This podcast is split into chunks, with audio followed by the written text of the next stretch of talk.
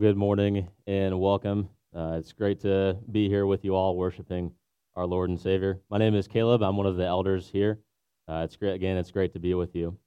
Before we get into the text this morning, uh, our prayer focus this morning, when we're focusing our preaching through the first letter to the Thessalonians written by Paul.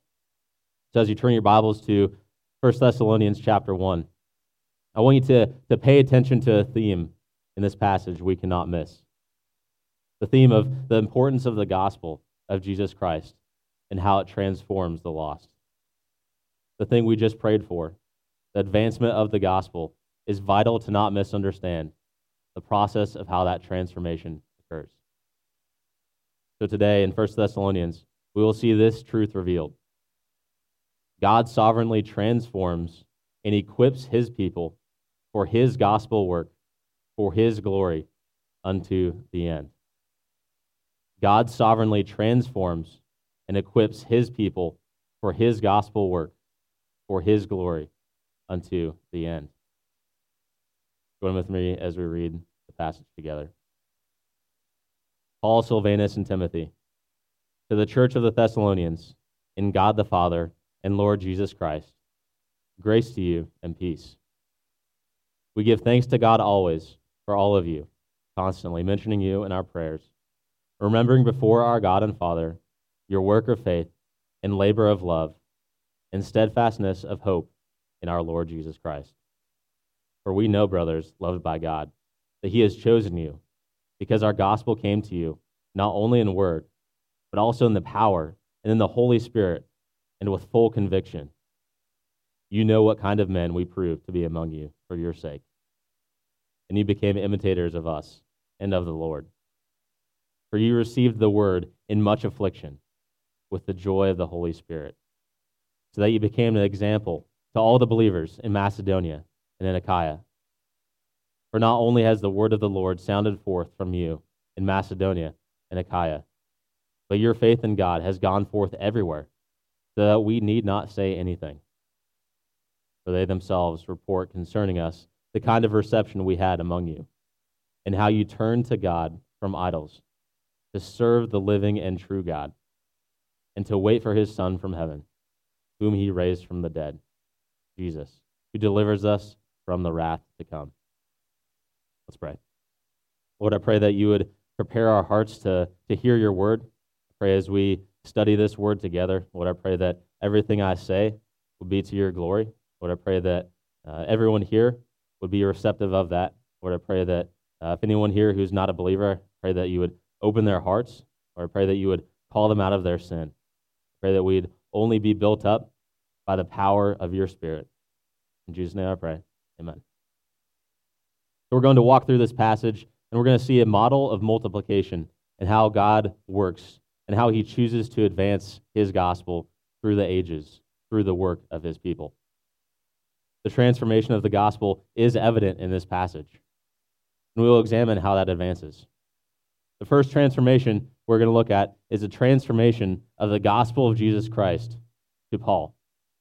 From there, we'll transition to our second transformation of the gospel from Paul to the Thessalonians.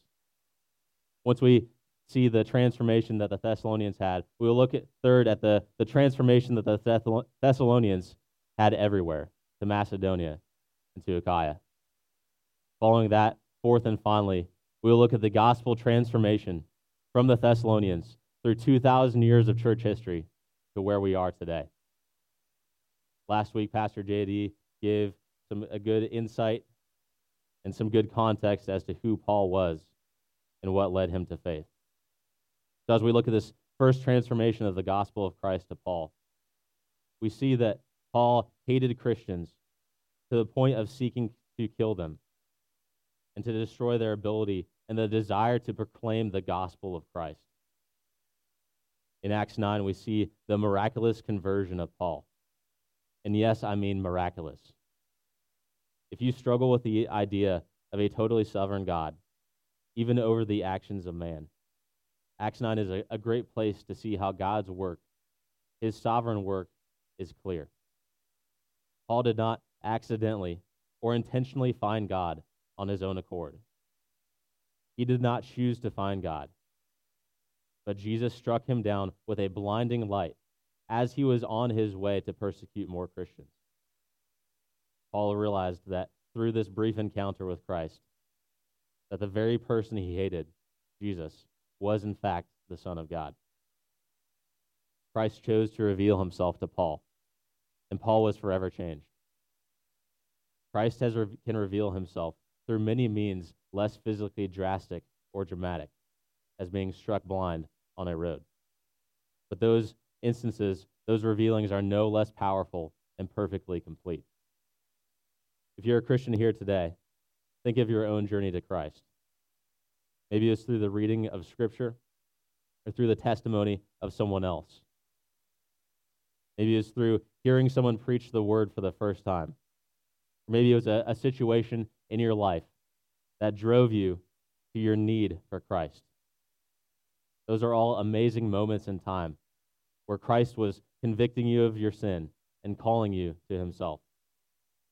All of those things were not accidental. You didn't stumble into Christ's arms by fate or of your own doing. Paul, this former Jewish leader and murderer who hated Christ, went on to preach and teach the good news of Christ to Jews and Gentiles alike across geographical and cultural boundaries. His ministry of the gospel traveled over 10,000 miles around the Mediterranean Sea, planting churches and preaching to anyone not worshiping Christ. Paul was not some local leader claiming to have had a vision on the road, and that's all it was. But he was a man filled with the Holy Spirit, walking in obedience to his calling, scattering the good news everywhere he went. God used him to write 13 of the 27 books in the New Testament, divinely inspired scriptures that have shaped and encouraged countless churches and believers throughout the ages. If Paul wasn't truly changed by God, this would have never happened. This wasn't the power of man, this was the power of the gospel of Christ. We need to understand that the gospel of Christ isn't merely an explanation of a thing in words, that we say, yes, those words are true, therefore we are saved. No, the gospel is a divine miracle. It is not a, a math equation or a check in the box on a to do list. It is a heart being changed by the God of the universe, the creator of all. It is a faith in Christ's righteousness counted to us as righteousness. 1 Thessalonians 1 5 Paul says this because our gospel came to you not only in word, but also in the power and in the Holy Spirit with full conviction. Without the work of the Holy Spirit in Paul's life, without Jesus revealing himself to Paul, the gospel of Christ would have just been words to him.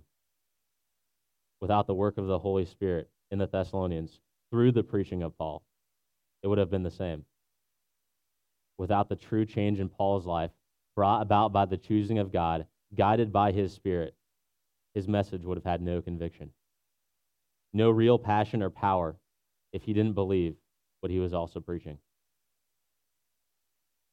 I don't always enjoy studies.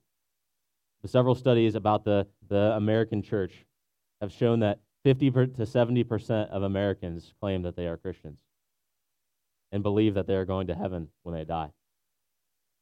I think it's evident in our society that those numbers are nowhere near the reality of Christianity today. But the truth is, many of the people we are around on a daily basis will go to their grave believing they are Christians and yet have never heard the gospel of Christ in its truth.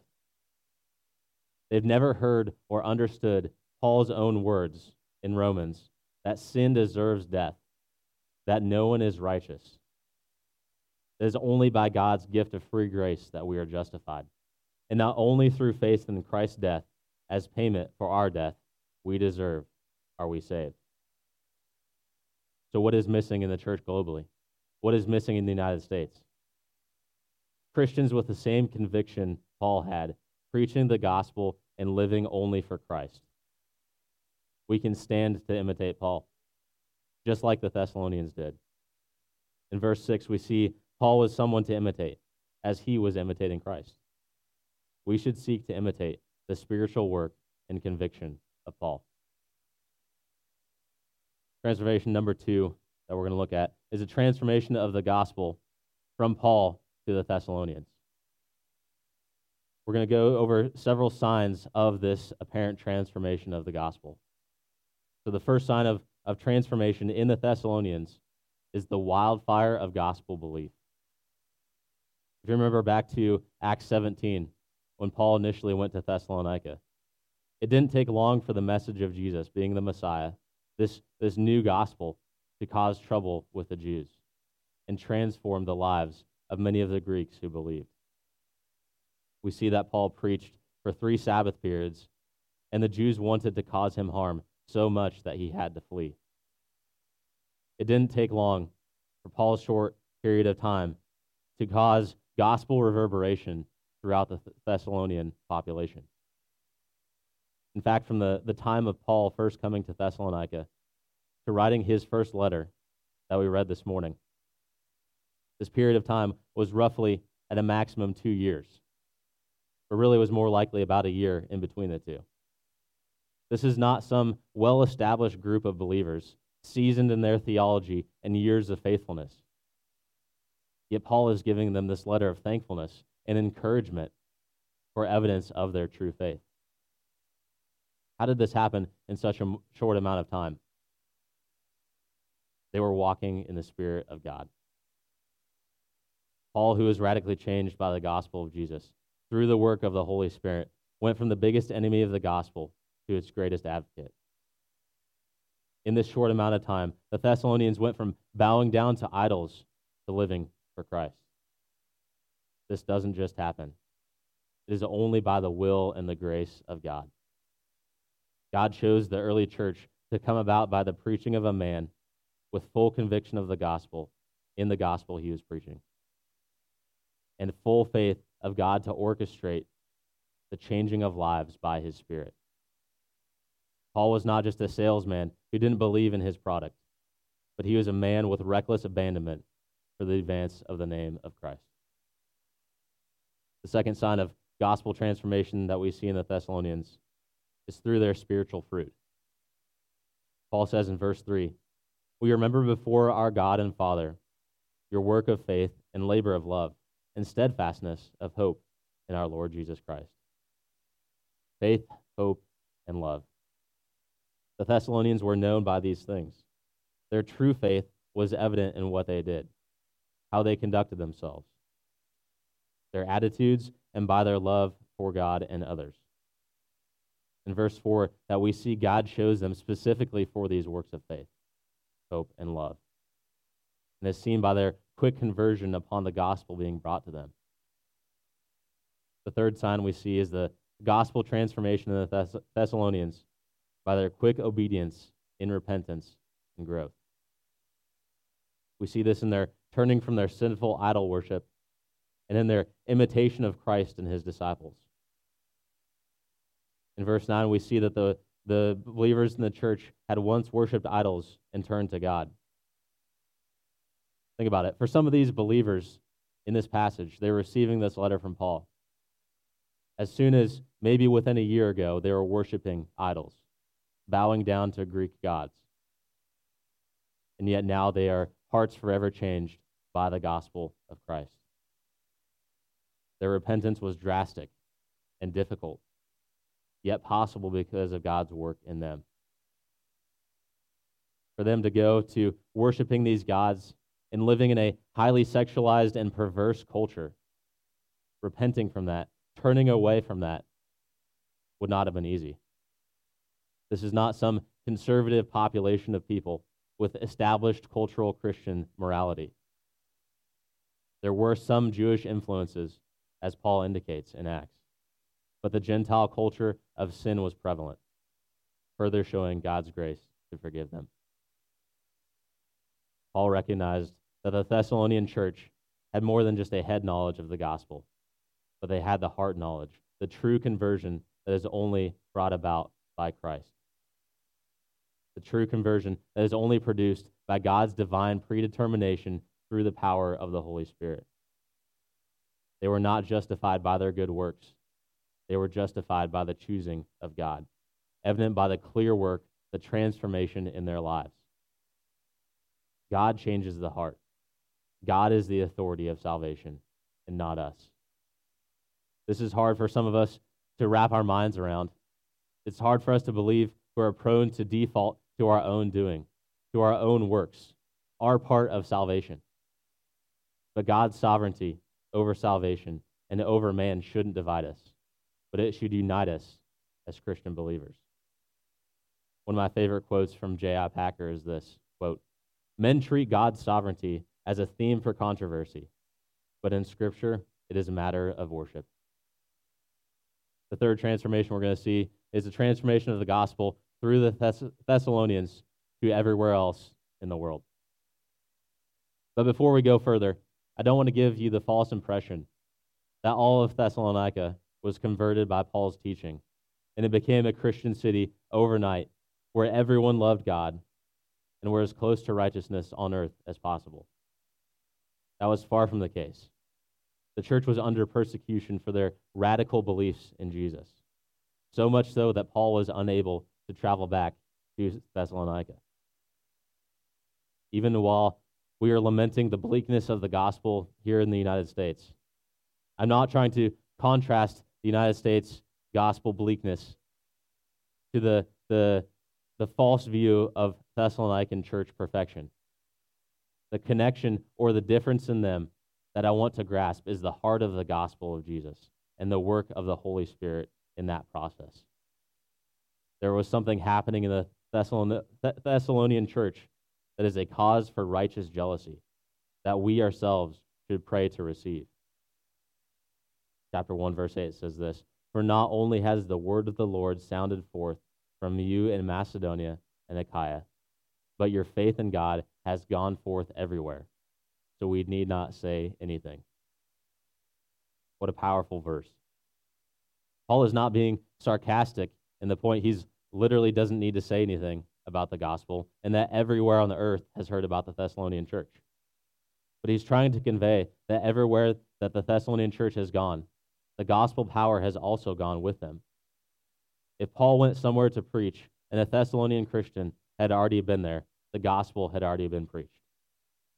The phrase sounding forth is a powerful phrase. The idea is a reverberation, like that of a gong, or ripples in water. The Thessalonians were so radically changed by the gospel that they had to share it everywhere they could.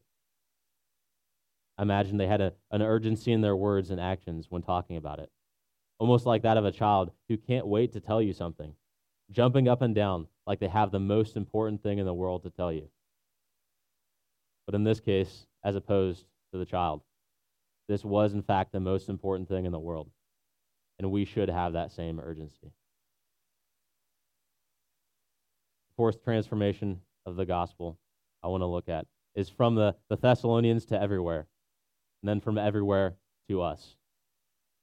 As we have seen in chapter 1 of Thessalonians, the movement of the gospel from Christ to Paul, from Paul to the Thessalonians, from the Thessalonians to everywhere, through 2,000 years of church history, the gospel of God has, by God's grace, been made it, has made it to us here today. My question for you is Will that gospel stop at you? Will you be a dead end Christian? Or will you continue this model of gospel multiplication? Will you continue the work of faith by sharing the gospel? Or will God have to use others instead of you to continue in this work? There's a lot of dead end Christians and dead end churches in our world today. We, as individuals and collectively as the body of Christ, must not let this multiplication end with us. You're probably a Christian today because someone shared the gospel with you or asked you to attend church with them. Or maybe your mother prayed for your salvation for years and years. This is how God chooses to build up his church through the faithfulness of his people to share the gospel, to love people and God well. He doesn't have to do it this way, but he chooses to. We must step out in faith and create that gospel rever- reverberation. I'm encouraged by the reverberating gospel work that we have seen through this church and happening around the globe. Yes, statistics show us the so called Christianity in our nation is dying. But real Christianity is not dying. Yes, we see the weak cultural Christian- Christianity that is not built on the firm foundation of Christ. That is dying. But maybe that's a good thing. But the gospel of Christ itself is far from dead. From new church plants like that of Pillar Crestview to men of this congregation leading Bible studies on ships across the globe who are currently deployed, who are seeing many give their lives to Christ. To China and in Russia and in India, God is transforming lives by his gospel through his people. Gospel outreach is not constrained to Sundays within these four walls. Our gospel outreach multiplies through the daily faithfulness of church members in places God has each of you. Sharing the gospel with your coworkers, raising your children in the knowledge and admonition of the Lord. No place in life, no age, no job, no difficult time is a free pass to not share the gospel. So, with that view in mind of how God multiplies his church through the gospel, I want to offer a few warnings and highlight some barriers we as Christians can face that may hurt or pervert the gospel of Christ we claim to love so much. These are not all inclusive, but in our efforts to be like Christ, to imitate Paul, and to strive to be like the Thessalonian church, we must guard our hearts and check our intentions. I'm not saying we control God's will by our obedience or lack thereof. However, in the entire story of God's redemption of created man from the time of Adam, God has chosen man to be used but for his will in spite of our sin, in spite of our choosing to sin against Creator God. As Christians, we must seek to align our will with that of the will of God, and God will use us for his glory. I'll go over four barriers that would make the gospel stop with us, that would make the gospel not go forth, that would cause us to become dead end Christians. Barrier number one is this not truly believing in the gospel yourself. Not truly believing in the gospel yourself. It's very possible to look exactly like a Christian, to talk like one, to even get up in a pulpit every single Sunday and preach like one without putting your faith in Christ alone. This is unfortunately evident everywhere. From longtime pastors denouncing their faith, denouncing many books that they've written, to believers, to, to believing in, in works and traditions of religion to save us. There's a lot of so called Christians heading for hell and leading multitudes with them. They have no conviction of the gospel of Christ, no power of the Holy Spirit. They just spew empty words not rooted in Scripture. Barrier number two would be this preaching a false gospel. Preaching a false gospel. One great way for the gospel not to spread is by preaching a per- perverted gospel that looks like a, a Christian, walks like a Christian, and talks like a Christian, but has nothing to do with Christ and everything to do with worship of self.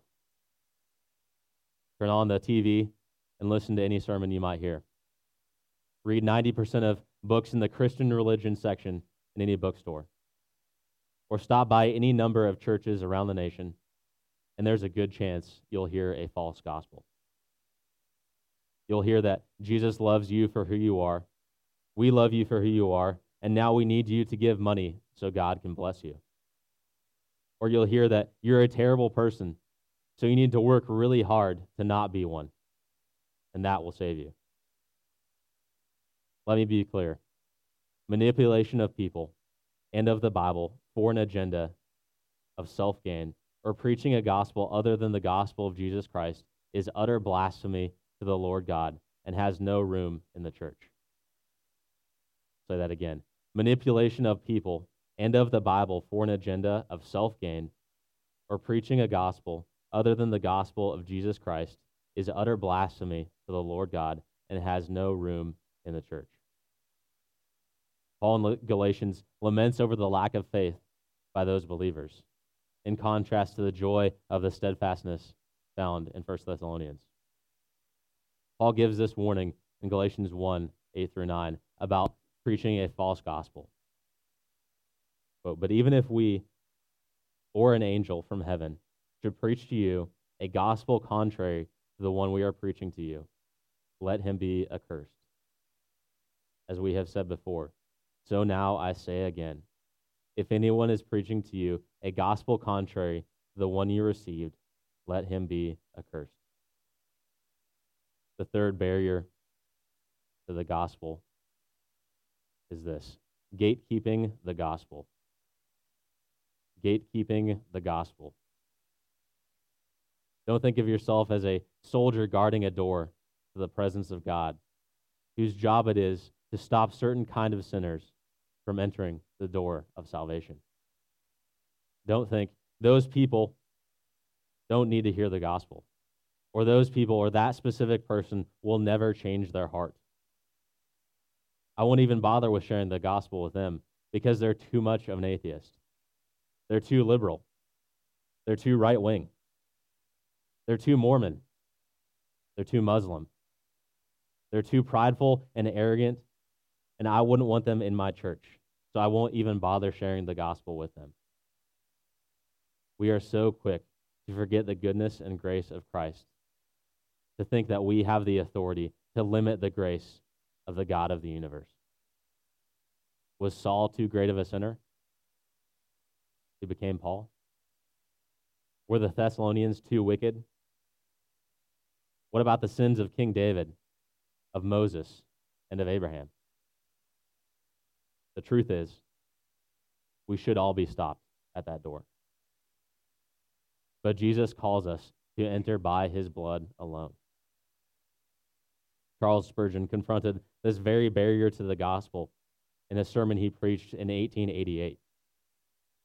In comparing the gospel to a caged lion, he said this The word of God can take care of itself, and it will do so if we preach it and cease defending it. See you that lion. They have caged him up for his preservation. They have shut him up behind iron bars to secure him from his foes. See how a band of armed men have gathered together to protect the lion. What a clatter they make with their swords and their spears. These mighty men are intent upon defending a lion. O fools and slow of heart, open that door. Let the Lord of the forest come forth free. Who will dare to encounter him? What does he want with your guardian care? Let the pure gospel go forth in all its lion like majesty, and it will soon clear its own way and ease itself of its adversaries. the fourth barrier we see is this not persevering to the end. Not persevering to the end. Unfortunately, being a Christian, Christian actively walking in faith, is really, really hard. Denying yourself, taking up your cross, and following Christ is extremely challenging and messy. When trials come, many in the church grow weary of being faithful and either fall into a spiritual rut or fall away completely. Depression and anxiety about the world falling apart and worrying about if we are in the end times or not leads to an unhealthy, scared Christian who is too busy sharing the doom and gloom of the world to share the joy, hope, and transformation of the gospel of Jesus Christ. Just as the Thessalonians showed their true faith in God by joyful expression, by joyfully awaiting the return of our Savior. They were faithful to the end. we too must boldly and joyfully await the return of our Savior and not worry ourselves into oblivion. Thessalonians 1:10 says this, "Wait for his son from heaven, whom he raised from the dead, Jesus, who delivers us from the wrath to come." As we come to a close today, for everyone in the room who is a Christian, as we have seen this model of gospel transformation from Christ to Paul, from Paul to the church in Thessalonica, from Thessalonica to everywhere, and from everywhere to us. Remember this Will the gospel message dead end with you? The majority of people we encounter in this life have never heard the true gospel of Christ. God chooses us to share it with them. If you are a Christian, the Holy Spirit is in you, and He will work through you to advance His kingdom, His gospel, His truth. You are not alone. The Holy Spirit is with you. Don't let the gospel stop with you, but take it outside of these walls, take it outside of these doors, and continue that gospel multiplication. To the unbeliever, in the room. Maybe you have been living your whole life hoping you can earn your way to heaven. Maybe you don't believe in God at all. Or maybe you've spent your entire life in a Christian family.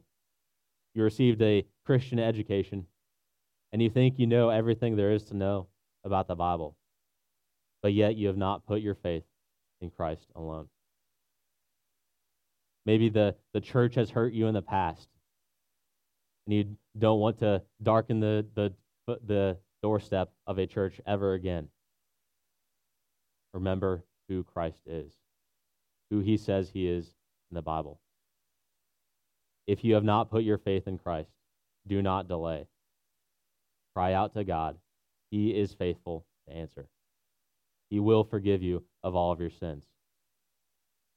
But if you harden your heart to this gospel, if you think I sound a little bit too crazy or serious about what I believe, and you don't want to take God seriously, I challenge you to examine your life, to study the scriptures for yourself, and to ask questions.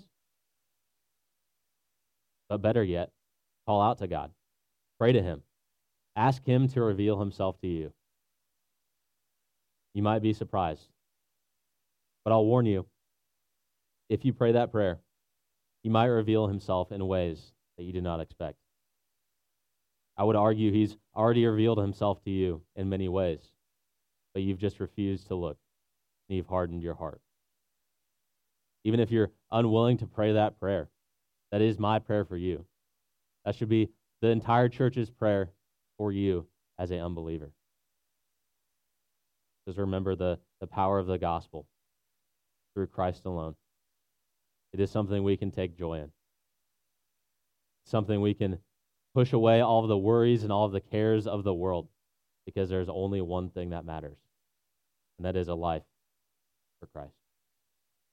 Good Lord, in prayer. Lord, as we have seen the ways you choose to advance your gospel through the transforming of lives and the way you multiply your church, we thank you for your faithfulness to us. We realize we don't deserve your love, and we don't deserve to be chosen by you. We deserve death. But you made a way through your Son, and we thank you for his death on the cross, the death that he took on our behalf. I pray we as Christians would not let the gospel stop here today, that this transformation that has reverberated through thousands of years through your church to us today it would not stop at us. I pray we would continue the gospel work you have called us to do. Guide every Christian in here with your Holy Spirit, that we would hear him and not ignore his guidance, his leading in our lives. Pray for every single unbeliever who's here today. I pray that they might see the gospel clearly, and that if they have been believing a false gospel, if they don't believe that you exist. But I pray that you would reveal yourself to them. I pray that they would not delay to coming to the foot of the cross, broken and in need of a Savior. I pray that we as a church would be faithful to those unbelievers, that we would not gatekeep the gospel for them. Pray that we'd be a people who actually believe the gospel ourselves, and that when trials come, we would persevere unto the end. Lord, we love you. We thank you for your gospel, and we thank you for what you are doing in the church and around the world. Amen.